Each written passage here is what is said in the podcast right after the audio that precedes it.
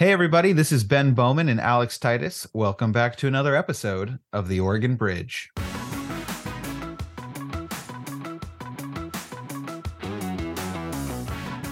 They're not looking for somebody that says, here's the answer to your legal question. They want to know how they can solve the problem that prompted them to come to us in the first place. So we've always tried to look at ourselves as problem solvers and to recognize that there is no one size fits all solution for the kinds of problems that come our way.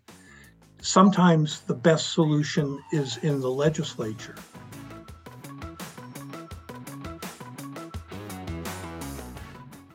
All right, folks, we brought Alex Titus back off the bench for a very special podcast episode. Today, we interviewed Bob Steringer and Bill Gary, both of Harrang Long PC, which, as you know, is the sponsor of this podcast and sponsor of the Liftoff newsletter. But Bob and Bill are well respected attorneys in their own right. And Harrang Long is actually a super interesting firm, as we talk about in this episode but this is not a sales pitch episode actually. There's a ton of if you we've been getting some really good feedback on our like oregon recent oregon history podcasts about the 70s 80s 90s you know tom mccall vicky etc there's some very fun stuff in this episode about dave frohnmayer both of them knew him personally for decades. He actually worked frohnmayer worked for the firm. Bill gary was featured on wild wild country the very popular netflix documentary because he was a central figure in the Rajneeshees crisis he was Dave Frohnmayer's number two in the Attorney General's office while this was all going on. So we talk about we got some Oregon history stuff, but we also talk about the changing nature of the legal field and how Harrang Long has sort of like been at the cutting edge of what that looks like. We talk about PERS reform, where they've been at the center of some of the most important and impactful PERS decisions in this state over the last several decades, and a lot of different things in between. But it was a fun episode to record. Alex, any thoughts or things for folks to look for? Yeah, it was a great episode. I think, you know, just a really interesting something I'm really interested in, particularly too, is just the convergence of law, business, and politics. And of course, their firm and both of them have been at the forefront of this, not even just in recent time, but I mean, basically working at that intersection for decades. We also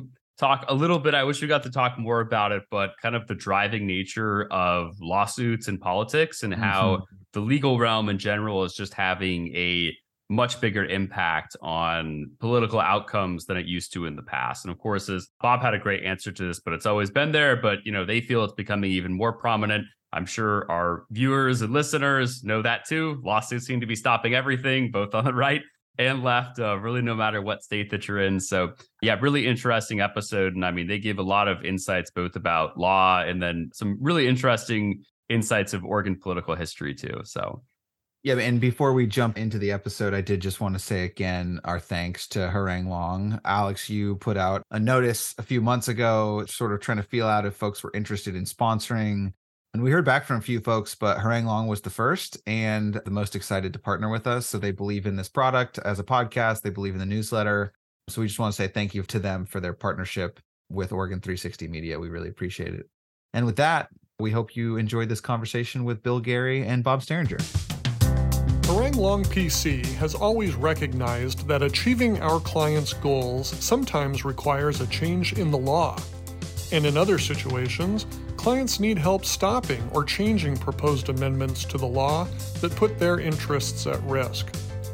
For decades, we have played a role in shaping Oregon law on many subjects, from narrow regulations to major policy changes implicating billions of dollars.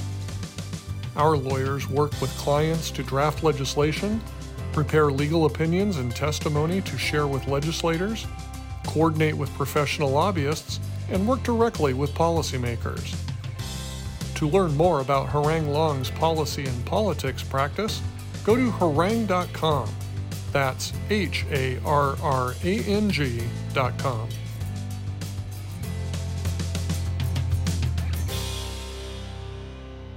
All right. Bob Steringer and Bill Gary, welcome to the podcast. Good to see you. Good to be here.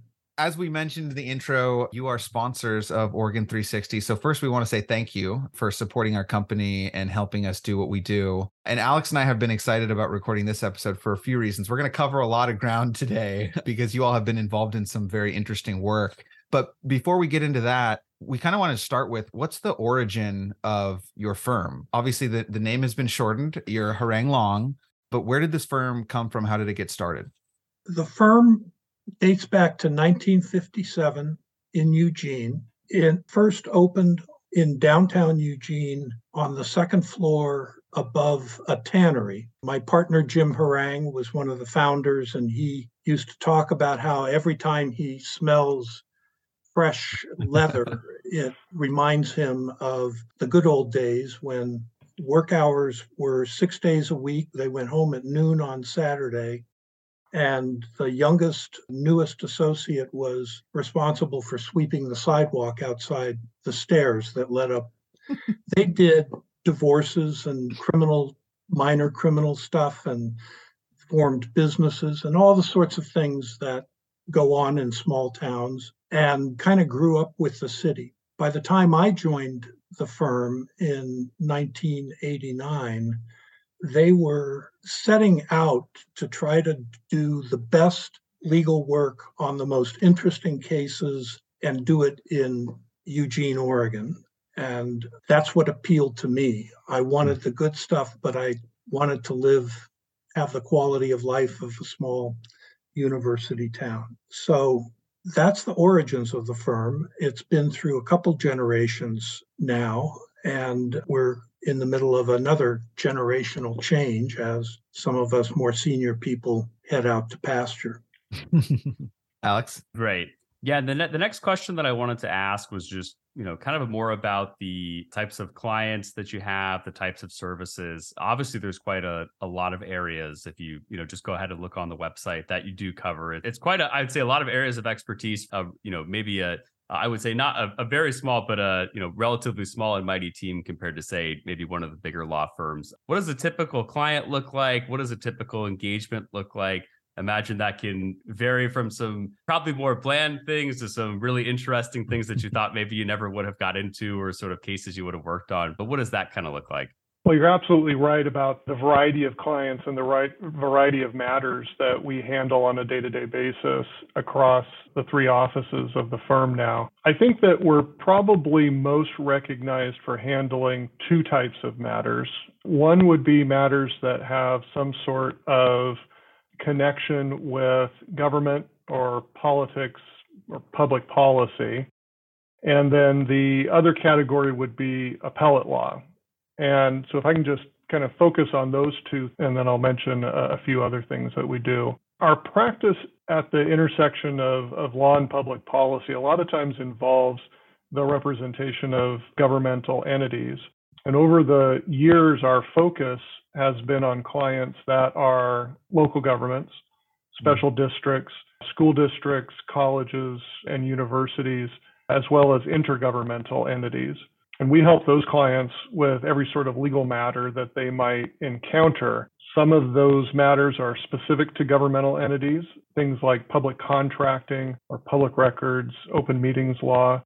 And then a lot of it is the sort of work that we would do for any other organizational client, like employment work or, or real estate matters. I think the where we probably have the most unique skills in the area of governmental representation is in the interactions between different governmental entities. And those interactions might be adversarial. We might talk at some point about for example, cases that arise between local governments and the state government over public employee retirement obligations. But the interactions could also be collaborative. For example, well, a few years back, Bill and I got to help the community of Mosier in the Columbia River Gorge create an intergovernmental entity that they could use to collectively negotiate with Union Pacific after there was a train derailment there that caused quite a bit of damage in the in the community.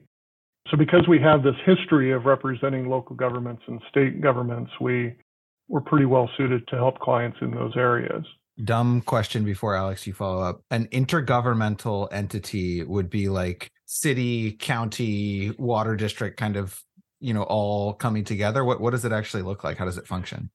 Yeah well state law allows local governments to form these well they start with the ability to enter into agreements with each other to allow all of the entities to collaborate to do any of the work that any one of them needs to do. They can also, through ORS Chapter 190, create an entity itself that exists in a way that is a, a bit separate from hmm. the entities that create it.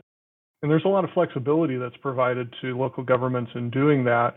Usually they'll create a board that combines the boards of the, the different local entities to work together to, you know, to achieve whatever their goal might be.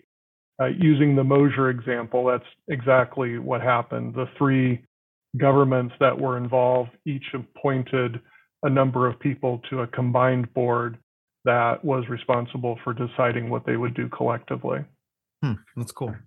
That's actually that's really interesting, and I I'm curious of, and I know there's you know that you all do quite a bit of work in terms of dealing with you know some of the different agencies, some of the different departments, and things like that. But on that specific question, where I don't think you phrased it like this, but where maybe a state government or a city government entity might be at odds with a local government entity, that's really interesting. I guess something I hadn't even really thought of, but probably happens quite frequently. What are some examples of that? That maybe some interesting stories that you've had, or some interesting cases on that front. I think Bill, maybe you might want to talk about our involvement in PERS. I think that's uh, mm. maybe the the best example of that. Yeah, I, it's a fight that local governments have been having with state government since uh, the late 1990s, at least. And this is a situation where the local governments, cities, counties, school districts, are basically required to be members of PERS, mm-hmm. the Public Employee Retirement System, and they contribute money to the fund to fund the retirements of their employees. And they're required to join, and they operate under something that I call the Hotel California rule. They can mm-hmm. check out anytime they want, but they can never leave. Once you're in PERS, you're there forever. And in the late 90s, there was a period of incredible growth in the stock market, and PERS was earning 15, 20, 25% every year. And the cost of the program to the employers, which is expressed as a percentage of payroll, in other words, you pay 10% of your payroll to PERS, mm-hmm. kept going up and going up dramatically. 1% of payroll back in 2000 equaled $64 million. And they were seeing increases of 10%, from 10% of payroll to 20% of payroll. So hmm. that there was a lot of money, and that impaired the ability of local governments that have very little ability to raise taxes. That what it translated into was fewer cops on the street, fewer teachers in the classroom, because they were funding retirement plan that had gotten out of control. They tried to go to the legislature. The legislature was totally uninterested in doing anything about it. And so we recommended that we initiate a lawsuit. And I was very clear at the outset that if you're going to sue PERS, you're going to lose. But if you lose in a spectacular way, you may be able to get the attention of the legislature for the problem. Hmm. Hmm. Turns out we ended up in front of a, an, an, outstanding judge, Paul Lipscomb. Uh, we sued on behalf of the city of Eugene, city of Portland, Multnomah County, Lane County, several others. And Judge Lipscomb ruled in our favor. He held that the way that PERS was being operated was inconsistent with the statutes. And it was resulting in out of proportion benefits, and it was resulting in costs that, under the statutes, the legislature couldn't legally charge to employers, local governments. That led to reform legislation that was passed in 2001 Governor Kulongoski introduced the bill as one of his first official acts when he became governor. It passed, it was challenged. The court invalidated some of it, upheld some of it. And over the last 20 years, there have been a series of decisions that have been issued by the Supreme Court, and the legislature has passed a series of reforms that began the process of trying to bring PERS back under control and making the costs reasonable. And so that's just one of many examples of where the state government and its local governments can end up at odds. Was the the core of the argument back in 2001 when you're representing basically like it was about the impact, like the impact of the structure of PERS was debilitating for local budgets, or was it in layman's terms, non-lawyer terms? What were you arguing to the courts? Well, PERS, you know, collects the money and then it the statutes provide for a benefit mm-hmm. to the members and there are three different ways that you calculate the benefit and the member always gets whatever the highest benefit is under those three formulas we argued that the PERS board had been doing basically two things wrong.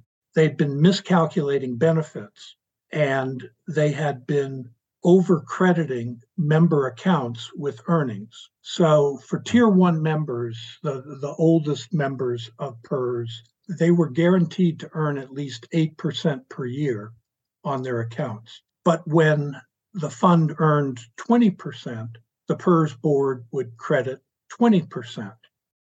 And when the fund earned 0%, it was 8%. The PERS board would credit 8%. Mm-hmm. so it's defined benefit, except for if you got more, then it was exactly higher benefit. And, okay. and, you know, I, I've looked for years for investment vehicles that have that feature where you get all of the upside and none of the downside. And, and they don't exist. And the court held that, the trial court held that indeed they had been overcrediting member accounts, and that had resulted in the costs going up and benefits going well beyond what the legislature ever intended. In 2000, the average PERS retiree was retiring at uh, with a pension that was 106% okay. of their working salary. Yeah. And in some cases it was a lot more than that. And and so it's been a process of trying to through the legislature where you can, you know, contract the benefits so that you bring the cost down to a manageable level. But it's complicated because the court has held that the statutes that create PERS are a contractual promise to members. So you can't just go in and say, well, we're going to change the rules now you have to be a it's little prospective yeah it's like yeah well as a as an OPSRP member whose mother was a tier one member and knowing the difference between those two i'm trying to decide if i should be blaming you for this or not, but we'll we'll, we'll let it slide. Yeah. you and a lot of other people. I, remember, I spent the first part of my legal career as a public employee in uh, the Attorney General's office, and uh, uh-huh. and my friends are mostly PERS members, and some of them are still talking to me. Um, but, but it, you know, that comes with the territory. And I will say, Bill, my my mother, who is probably listening to this, clearly must have been following you with this case because her language is almost verbatim with you. And she said, "I can't find any financial vehicle that gives you the full upside with none of the downside." So the in addition to the legal strategy that worked, clearly the the PR strategy was working is for my mother. but but Bill, I think that's a great example of the next question that I wanted to ask, which was actually slightly a, a personal question I was just interested in, but I think fits your firm really well. The Wall Street Journal, usually like once or twice a year, will do kind of like an interesting deep dive on the just kind of the law field in general. They've had a bunch of articles. One was about how at big firms it's a lot harder to make partner now and it's less focused on law knowledge, more focused on business development. You know, they kind of have these different deep dives, which I think are, are really interesting. But one of them in particular was talking about how the legal industry is just changing a lot in general from you know more sort of as okay i'm going to hire your firm to serve as counsel to much more becoming you are a counsel but you are also a general consultant to us in a way as well whether that be politics business finance technology whatever it might be. Hmm. And of course i think that fits really well into what you all do especially just from that example that you had gave regarding pers. I mean i imagine when you're talking about both the financial side of it, the public policy side of it, also just frankly the idea of saying we're probably going to lose, but we should do this because it might have this outcome. I think requires quite a bit of political savvy, probably well, political business, uh, whatever you might want to call it, savvy that a lot of other firms don't, you know, probably offer in that space, which I think makes you all really unique. But you know, help us kind of understand, like, is that a is that a fair assessment of where you think the legal industry is going? Do you think that that's really helped Harrang Long kind of shine above the others in terms of bringing that, of course, the legal expertise, but then also the outside political, you know, finance expertise too? Hmm. Good question. I'm glad to hear, at least according to the Wall Street Journal, that our colleagues in other firms are coming around to the view that they have to deal with the client in a holistic way. Clients don't come to us with legal problems, they come to us with problems.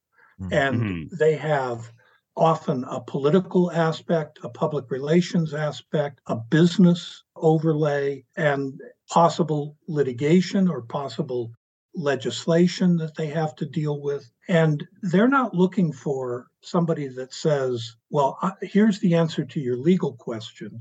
They want to know how they can solve the problem that prompted them to come to us in the first place. So we've always tried to look at ourselves as problem solvers and and to recognize that you know there's an old adage that if the only tool you have is a hammer, everything starts to look like, like a nail. And, and we try to recognize that there is no one size fits all solution for the kinds of problems that come our way. Sometimes the best solution is in the legislature. Sometimes it's administrative. Sometimes it's public relations. And often it's all three or all of the above. And we like to try to make sure that our firm has a toolbox of things that we can bring to bear on a problem. So we have uh, one of our attorneys is a is a full-time lobbyist. We have good connections with firms that deal with crisis communications and the like so that we can craft solutions to the problem that will get the client where they want to go. Often it's not by way of what they thought they wanted, but mm-hmm. but if you listen to the client and figure out what they are looking for and what they need, you usually can find a way to get them where they need to go. How does this work for I've I've never been in this situation. Like does a city manager or a mayor call you and say, "Hey, there's this train derailment. It was a disaster. We don't know what to do." Or do they come and say, we want to sue these guys and then you say well here's another way to think about it. Like how does it logistically work? I'm sure there's a lot of different iterations of what this might look like but what does the beginning of a relationship look like? I think a lot of times that first phone call does involve a potential client who right out of the gates wants to sue somebody because they're usually in the the heat of whatever the the issue is and part of what we do is help channel that into you know, an outcome that actually achieves their goals. I think Bill just described it pretty well. What we have to do at the beginning is definitely hear what the problem is that's being expressed to us, but try to draw out what sort of outcome the client would like to have. Because if we don't, if we're not outcome focused from the beginning, we're likely to miss opportunities to actually achieve the best result possible. And so a lot of times I think about this, I used to do a lot more work that was in more traditional business litigation. And and what I came to learn is that most pieces of business litigation are really just opportunities for new business transactions. And so what you want to do as a business litigator is try to figure out what a, a corporate client wants to have as the outcome. And usually that's something that's going to be accomplished through some sort of settlement and new transaction and probably cannot be achieved through litigation. So it, it's important that we really understand where we're trying to go and then we assemble the team of professionals who can who can make that happen. Sometimes that we can do that entirely in-house but it's really important for us to have relationships with with other professionals as bill just described so that if we need to draw on expertise to fill in the gaps that we might have as lawyers we're able to do that hmm. and i'm glad you brought up the litigation piece because i did have one question for uh, whoever who would like to take it i know you've both been working in this kind of particular space for a long time but has the from your perspective, has the amount of litigation when it comes to political matters increased over the years? And I ask that because there's been, you know, at least nationally, some think pieces, which of course always take for a grain of salt, saying that both the kind of political right and the left are using litigation more often when it comes to political matters. And I think a perfect example of this in Oregon was the Measure 114, which passed, you know, different restrictions on firearms and things like that. And then national organizations, I believe it was the Gun Owners of America, came in, instituted a lawsuit in Harney County. I don't know. I know it went to the Supreme Court a number of times, maybe even a number of different suits. But I mean, essentially, voters in Oregon passed a measure. A outside group was able to take this measure to the court. And from my understanding, there has still been no movement on the measure to this point because of a very specific lawsuit that an organization, I think, very smartly put forward.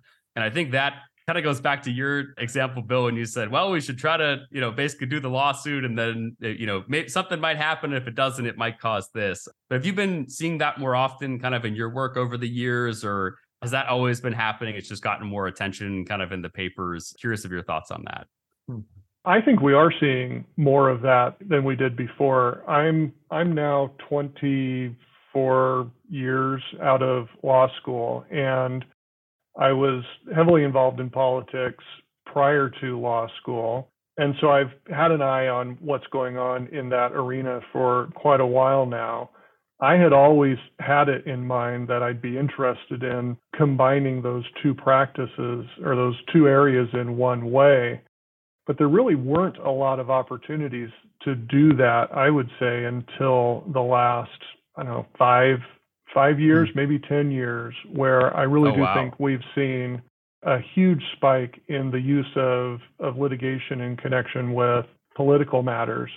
It's certainly not unique. There are historical examples of it. This firm, for example, was in the early 2000s was involved in litigation around Measure 37, which was a land use a land use uh, initiative that required compensation to people who could claim that their property was their property values were impaired by government regulation. So it's not as if it didn't occur in the past. It just seems like everything right now that involves any sort of controversial political matter turns into litigation. That's good for us, I'd say, because we're, we're we're really well equipped to help clients in that arena, uh, whether it's you know healthy for the, the the civic environment may be a different question. That is a really interesting question. And bill i'd let you jump in next. One consequence of this and we see it at the national level right is the courts become more politicized right? Like because they have to decide on more inherently political questions. Is that the, the trend you're noticing? Yeah, I, I do think that there's a perception at least that mm.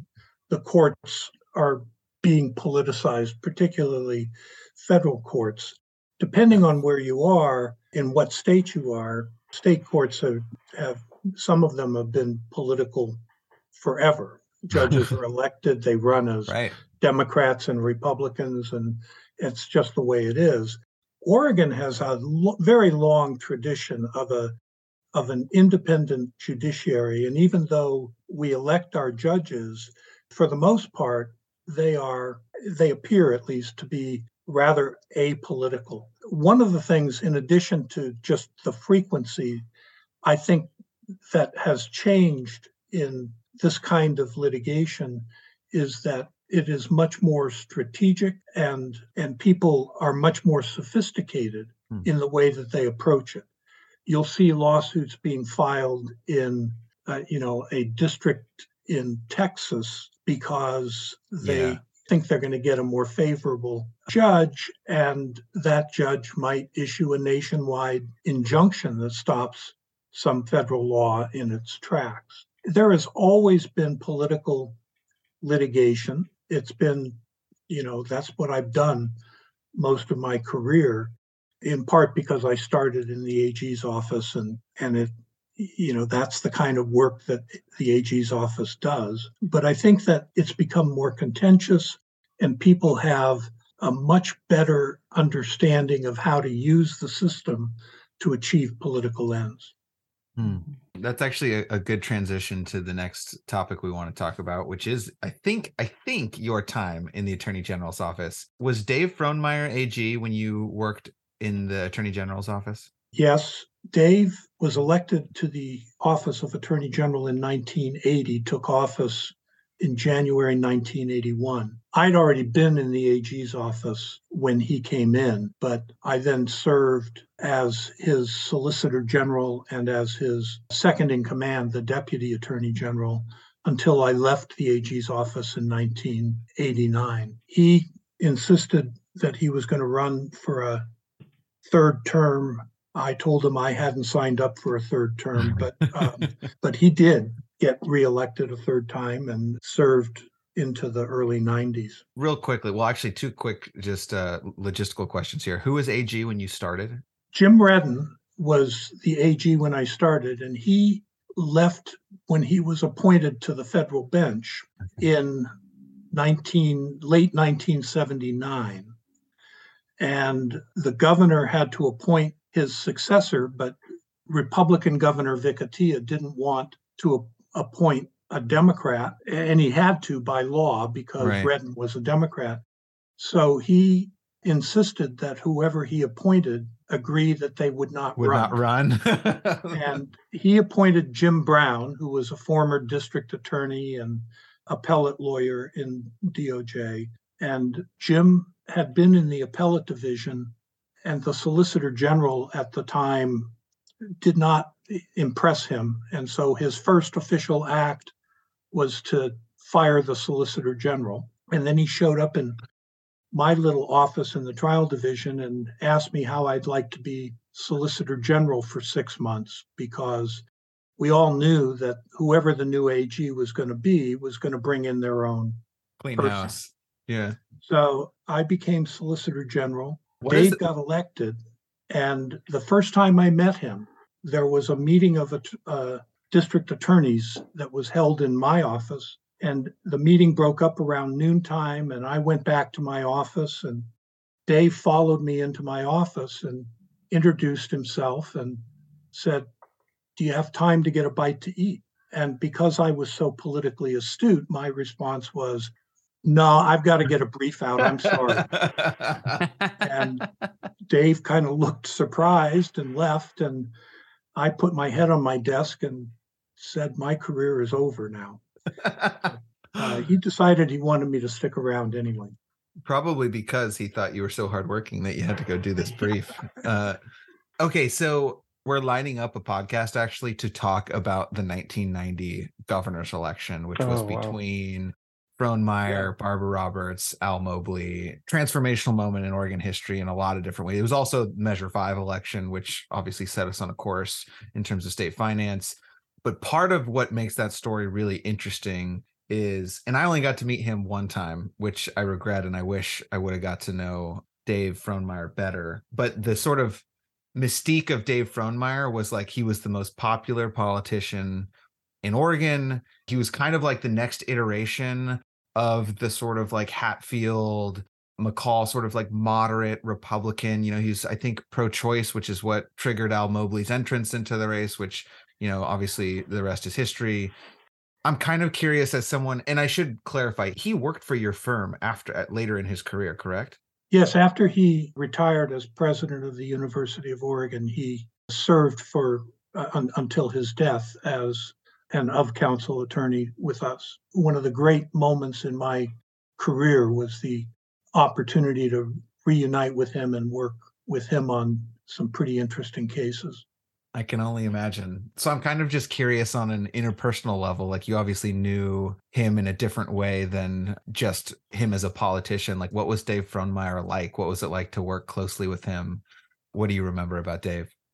Dave was one of a kind, to be sure. What stands out, I think, to most people who have met him and dealt with him is his amazing intellect.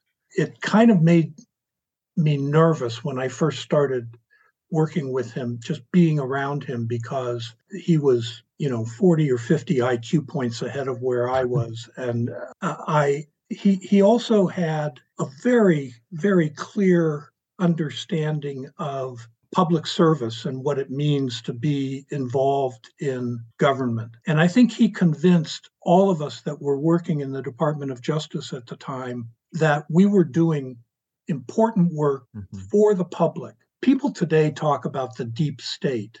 He used to talk about career public servants. Mm-hmm. And there are dozens and dozens, if not hundreds, of people scattered around state and local government still today who were disciples of Dave, worked for Dave during his tenure as Attorney General.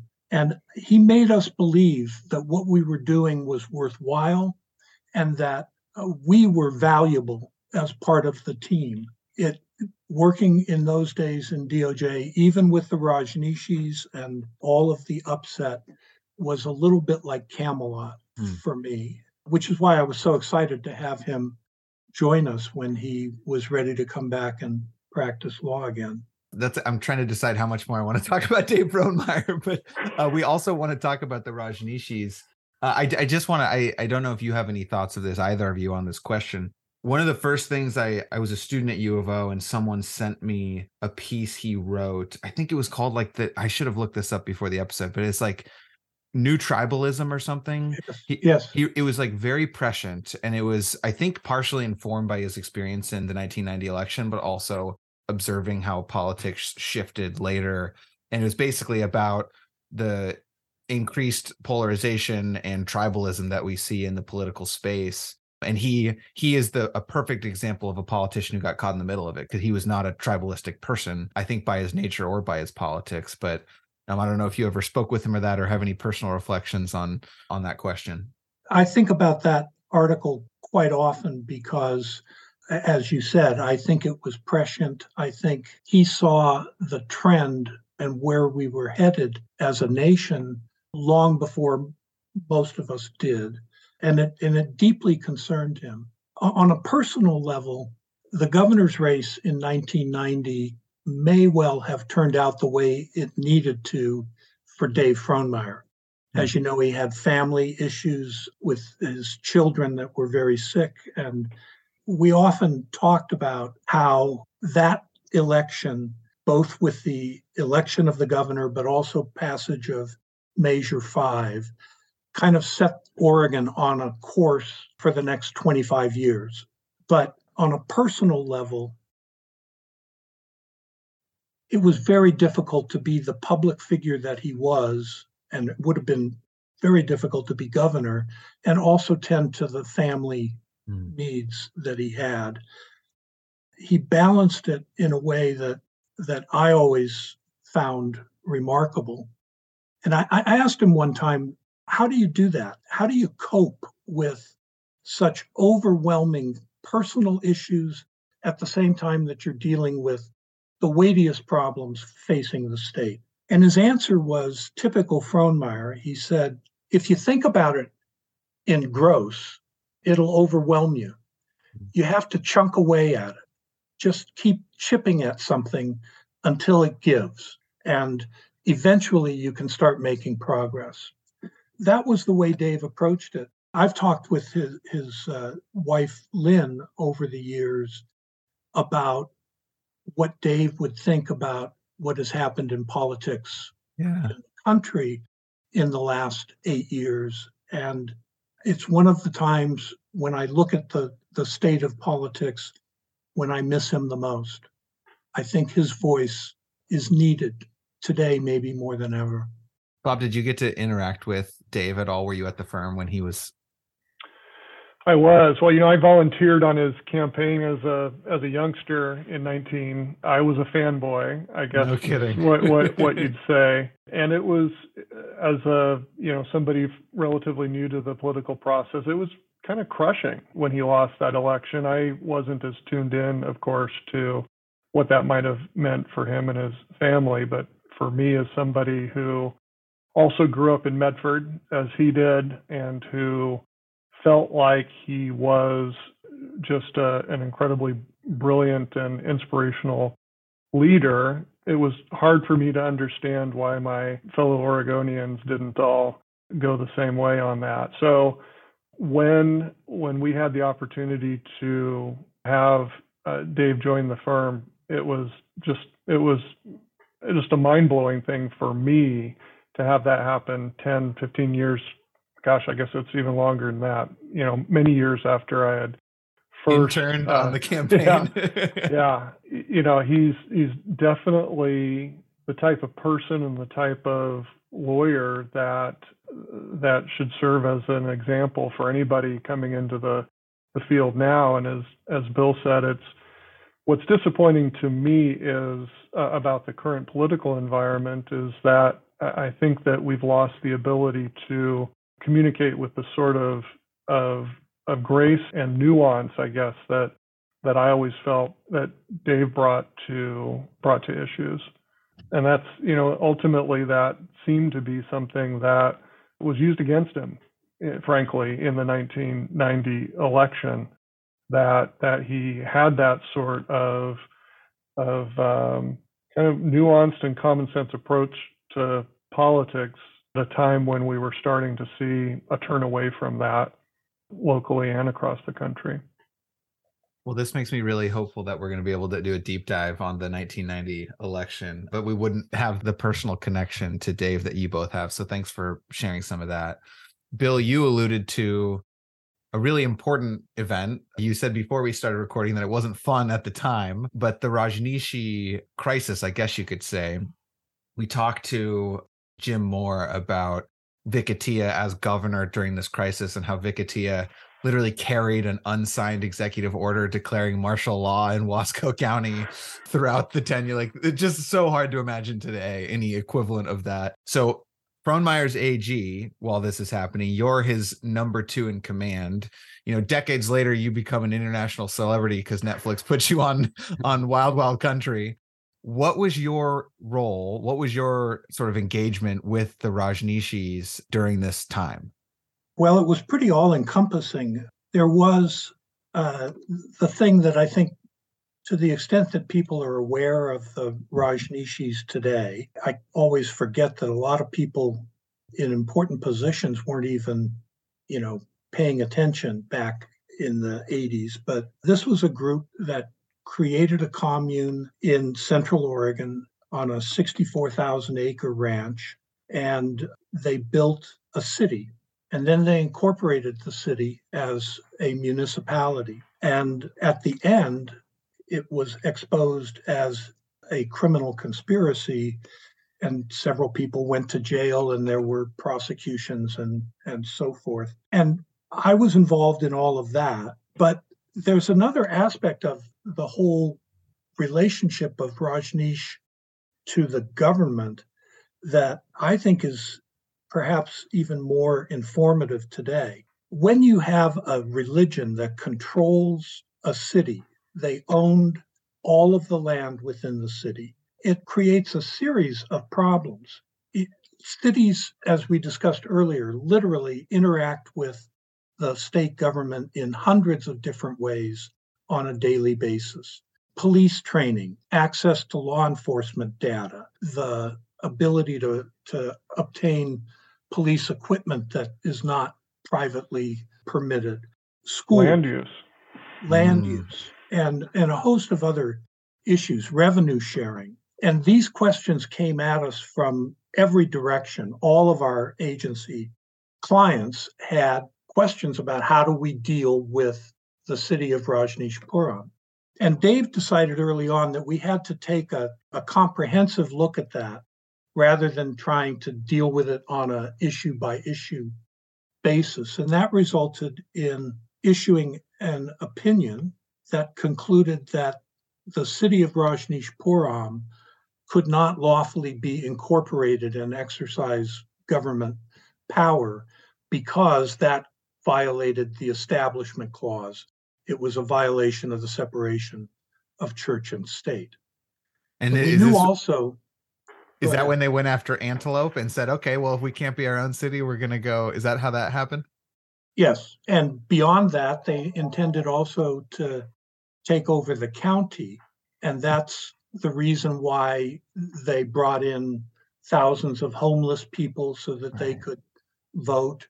Why they engaged in schemes to poison voters in the Dalles so that they wouldn't be able to show up at the polls. All of that sprung from the opinion that their city was unconstitutional. And there, obviously, there was a lot of blowback, and we knew that our opinion was just our opinion. And so we went to court to have the court declare that it was unconstitutional. And Judge Helen Frye ultimately issued her decision agreeing with us and invalidating the city of Rajneeshpuram. And that happened as these things do, just about the time that the entire thing collapsed. and people were being arrested and sent to jail for a period of time.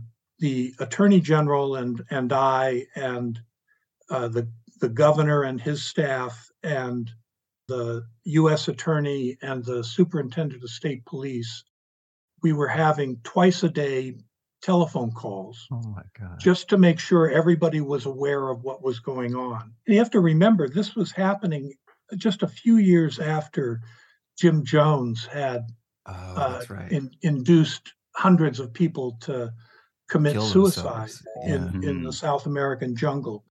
So it was a to us, it was a very real threat. Is that And- what the is that what the greatest fear was? Like a mass suicide? Or Jim Moore alluded to this fear that the locals would sort of like take matters into their own hands and show up at Rajneeshpuram with guns or something. Like, what were your fears in the attorney general's office? Well, I, I think it was primarily the latter that there would it would come to what would amount to a range war from the locals who were seriously outnumbered. I mean, there were like a hundred people that lived in Antelope and thousands that were on the ranch. But also the the Rajneeshpuram was situated in a box canyon with one road in and out. And they had a police force that was heavily armed and was larger than most city police departments in the state. And we were at a point where we were talking about executing arrest warrants and, and how you do that without having uh, some kind of conflagration was a very great concern. Then they brought in a people, they just started rounding up homeless people from Washington, Los Angeles, San Francisco, Seattle, and brought them to Rajneeshpuram after it became clear that their attempt to take over the county wasn't going to succeed. I got a call from the governor's chief of staff one night at midnight, and she said, There are three vans driven by Rajneeshees, and they are driving through neighborhoods in the Dalles, dropping off homeless people two or three at a time, and they're flashing automatic weapons. What should we do? What's the answer, Bill? What? Like probably probably call the police. You know? that sounds pretty bad. yeah, the police force in Antelope is like one quarter time retired guy, probably. But part-time volunteer. Yeah. Yeah. I can't say I remember the answer that I gave as well as I remember the question. It does stand out as the most interesting uh, late night phone call that I think I've ever received. So, were you? Did you ever interact with the Rajneeshees? Like, did you ever interact with, or what? What was the interaction between the AG's office and, I guess, the leadership of the cult?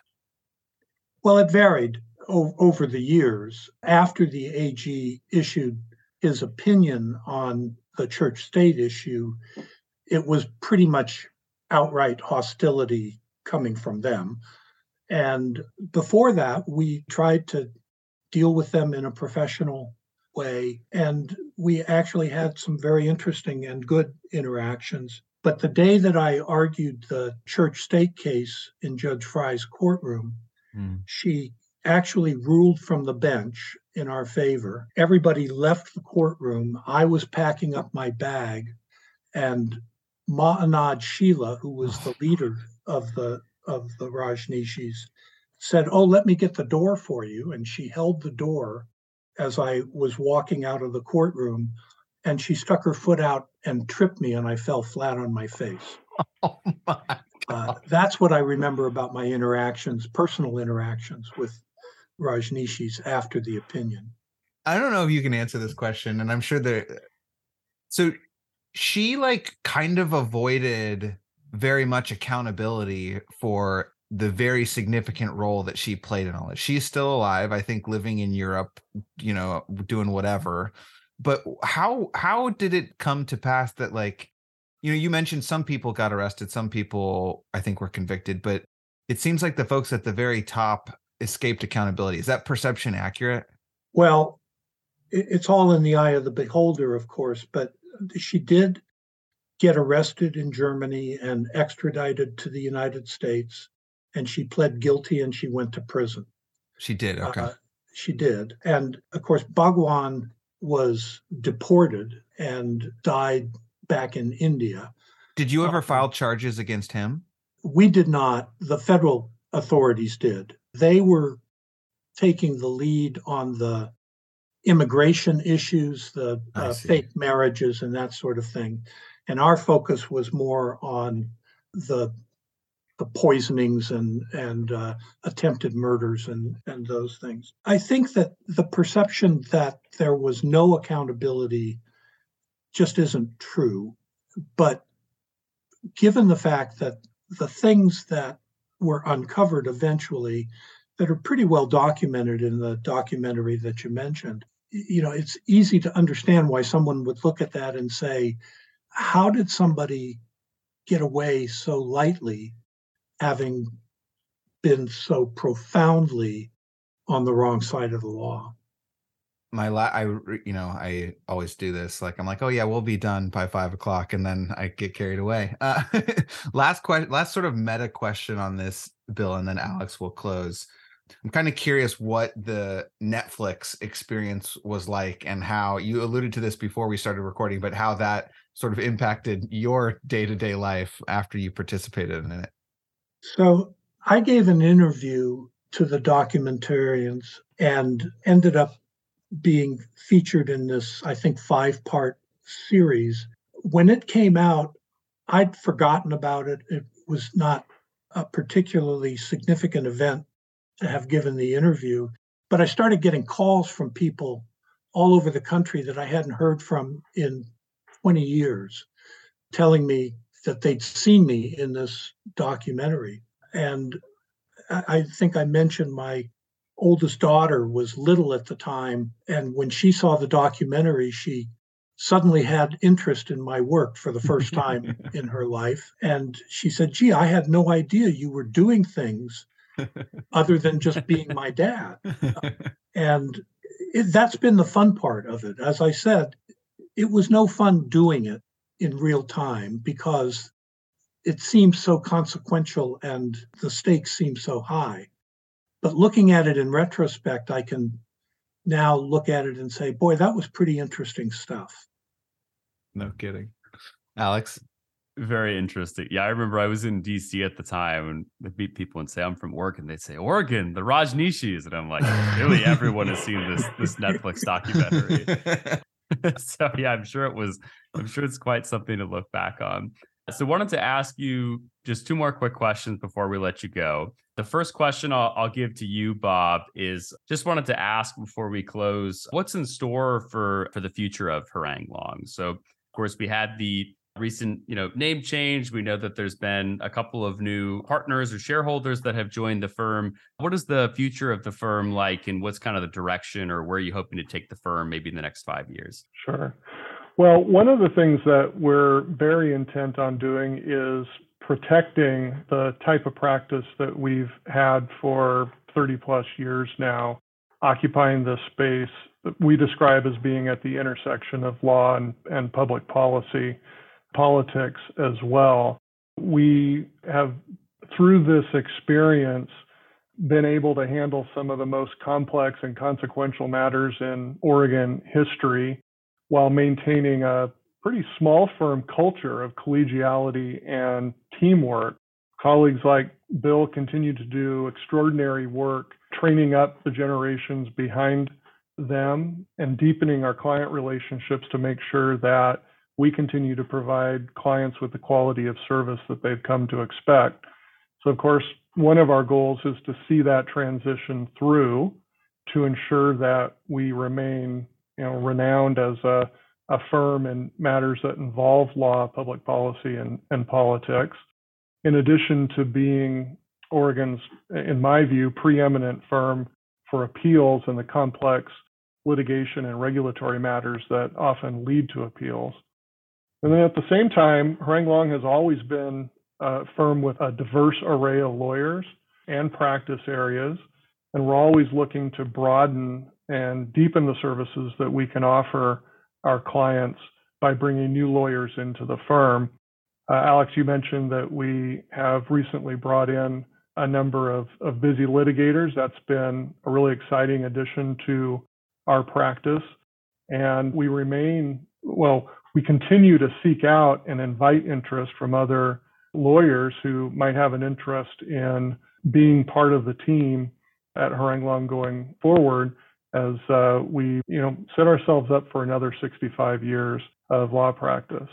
That's great. No, thank you for that. And then the last question I'll ask for you both, which is generally the easiest, is you know, if folks want to go ahead and get in touch with you, or if they want to reach out and learn a little bit more about the firm and some of your services, what would be the best way to do that? There's another Netflix documentarian who wants to get in touch. Where you know, where should they go? Well, the, the, the easiest place to go is to our website. That's www.harrang.com. Harrang is H A R R A N G.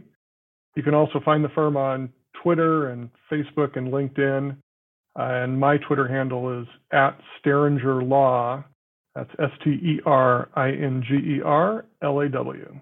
All right we will try to link to a few we've talked about a few things that uh, over the course of the episode so hopefully folks will be able to find some handy links in the show description. But we just want to say thank you to you both for coming on the pod but also for for believing in our little startup company here and being the first to step forward and be an advertising partner with us. It's meant a lot to us and, and helped us do some new things so we really appreciate it.